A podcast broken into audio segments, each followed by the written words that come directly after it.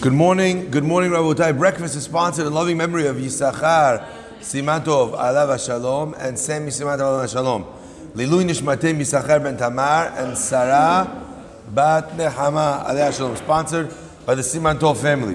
Rabotai, it's almost here. Today is Thursday. Tomorrow is Friday. After that is Shabbat. Motzei Shabbat is the night of Shavuot. First of all, I want to tell everyone we're going to have this week in the synagogue. We're going to have this week um, a. Uh, sorry, can you close the door, please? We're going to have this week in the synagogue al- alongside the tikkun. The tikkun is going to be read from 11 till 4. We're going to have a class from 12 o'clock at midnight, a class with coffees and cakes and desserts.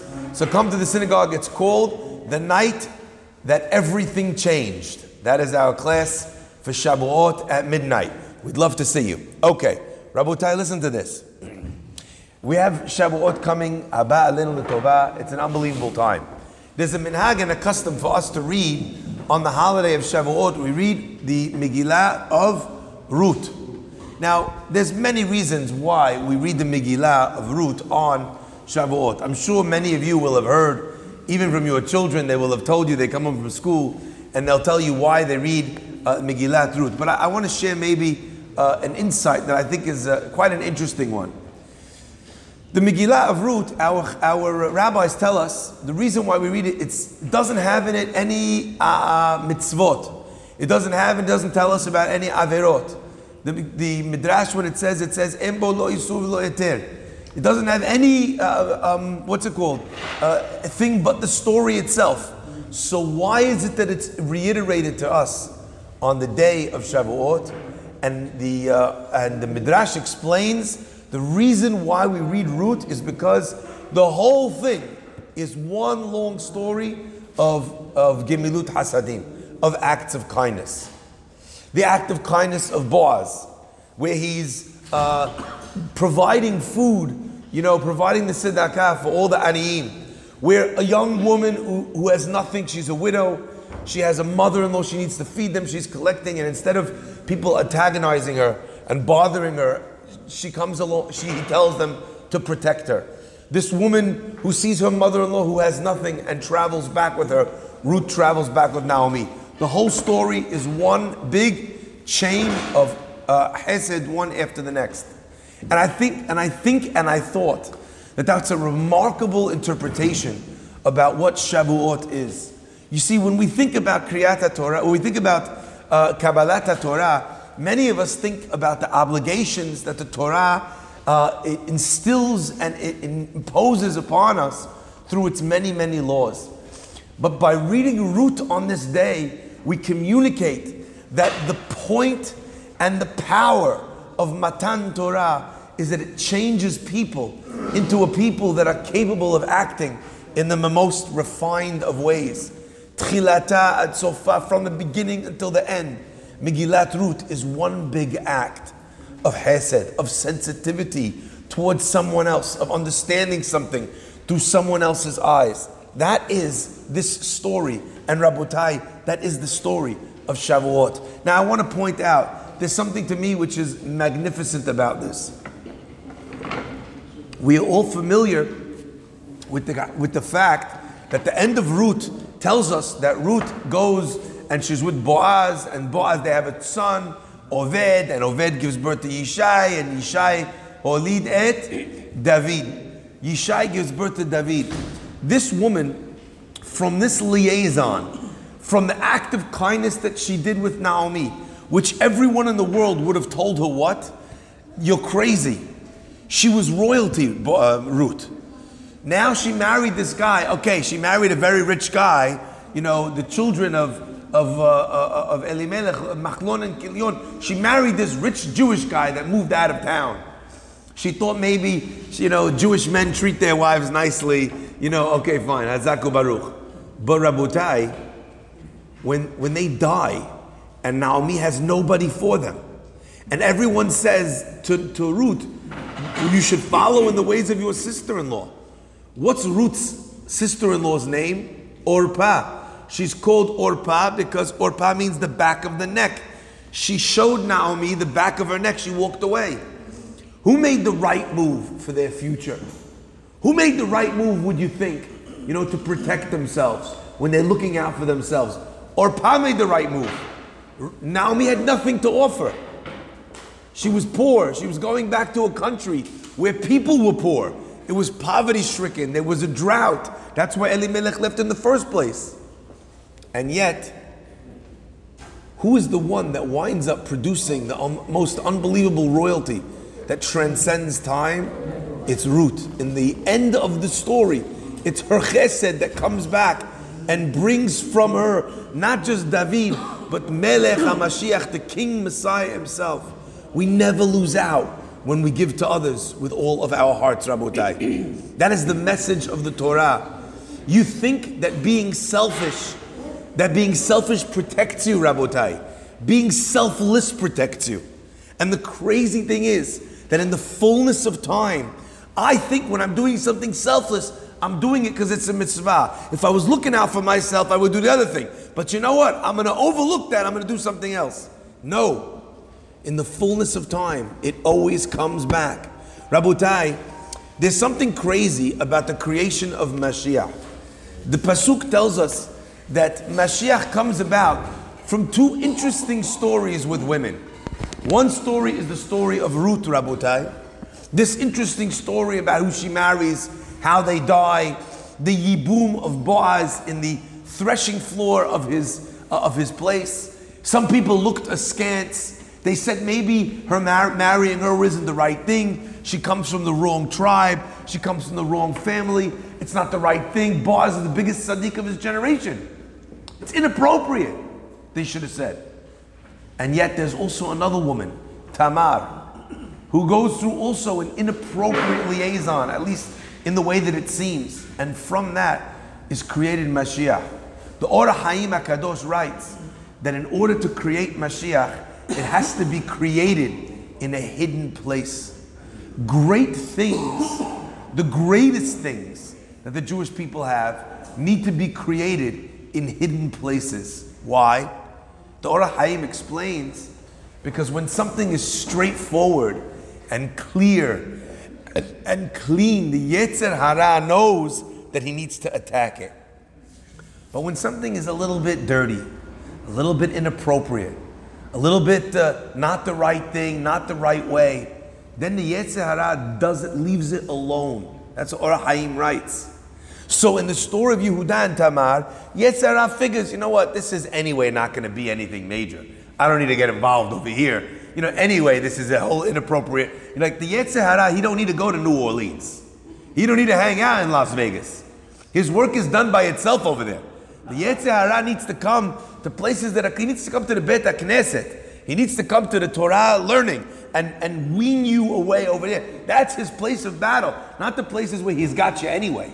Listen to this, Rabotai. So therefore, the Or HaHaim says, you want to create Mashiach, redemption happens in the darkest, in the dirtiest of places. Now, let me share with you why I think that's such an important lesson and why we have to read that on Shavuot. You know, I think many times people make a mistake. They think that learning Torah is for boys in yeshiva. And if I ever had a chance to learn in yeshiva for my one year, I spent one year in yeshiva, I learned in Israel. When's the next time you're going to pick up a book after that? Maybe never. Maybe you go to a class and the rabbi tells you something very nice, Hazaku Baruch, the WhatsApp. But when are you going to open a book? When are you going to struggle? When are you going to try and work out yourself? When are you going to study with a havruta, a study partner? Not someone who's teaching you, but someone who each of you is teaching the other because you're on the same level. When are you going to do that? The Torah is communicating to you. Torah does not belong to superheroes. It doesn't belong only to the cleanest of people with uncomplicated backgrounds. The nature of Torah is people who are living in compromised situations. People who maybe they're living with their girlfriend and it's not so nice, and maybe they're doing this, and maybe they're doing that, and maybe they don't eat kosher, and maybe they keep half of Shabbat, and maybe you know they're not so careful with their words, and maybe people that are regular people. The Torah was not given to the angels. When Moses goes up to the heaven, the angels say, Give it to us. God says, I don't want to give you the Torah. The whole point of it was for people who could eat pig. The point of it was for people who struggle when they go past the restaurant and they say, you know what, it's not kosher, Rabbi, but it's vegan, so I'm sure it's fine. Rohi, if you know anything about the way they make food today, vegan is not kosher. Mehila, for saying it as it is. You open up the ingredients, you'll see what goes into things that are ostensibly vegan. It's not kosher. And I've had to learn this the hard way, Rabbi Rabotai. There's limitations as to how much needs to be reported on the thing. Who's cooking it? Are the kelim that they use, were they ever used for something else? There's so many halachic problems that people just are not aware of. And that's why you have kashrut agencies. Kashrut agencies don't make food kosher. They don't bless it. Kashrut agencies look and pay attention to make sure that the food that you're eating is is uh, is kosher. I remember once I was in mashgiach and I sat in the, a place where every single thing in the restaurant was kosher. Opened up the refrigerator, the refrigerator is locked. Everything in the thing is sealed. Everything in the thing has an OU. The place looks pristine. And I wondered to myself, why did my dad send me as a mashgiach? Everything is kosher. Just unlock it in the morning. And then while I'm sitting there, the Chinese guy walks in with a, holding a ham sandwich. I said, Excuse me, what is that? He goes, Oh no, this is not for the guests. This is not for the customers. This is my lunch. I said, Yeah, but you're eating it while you're making the food in the wok.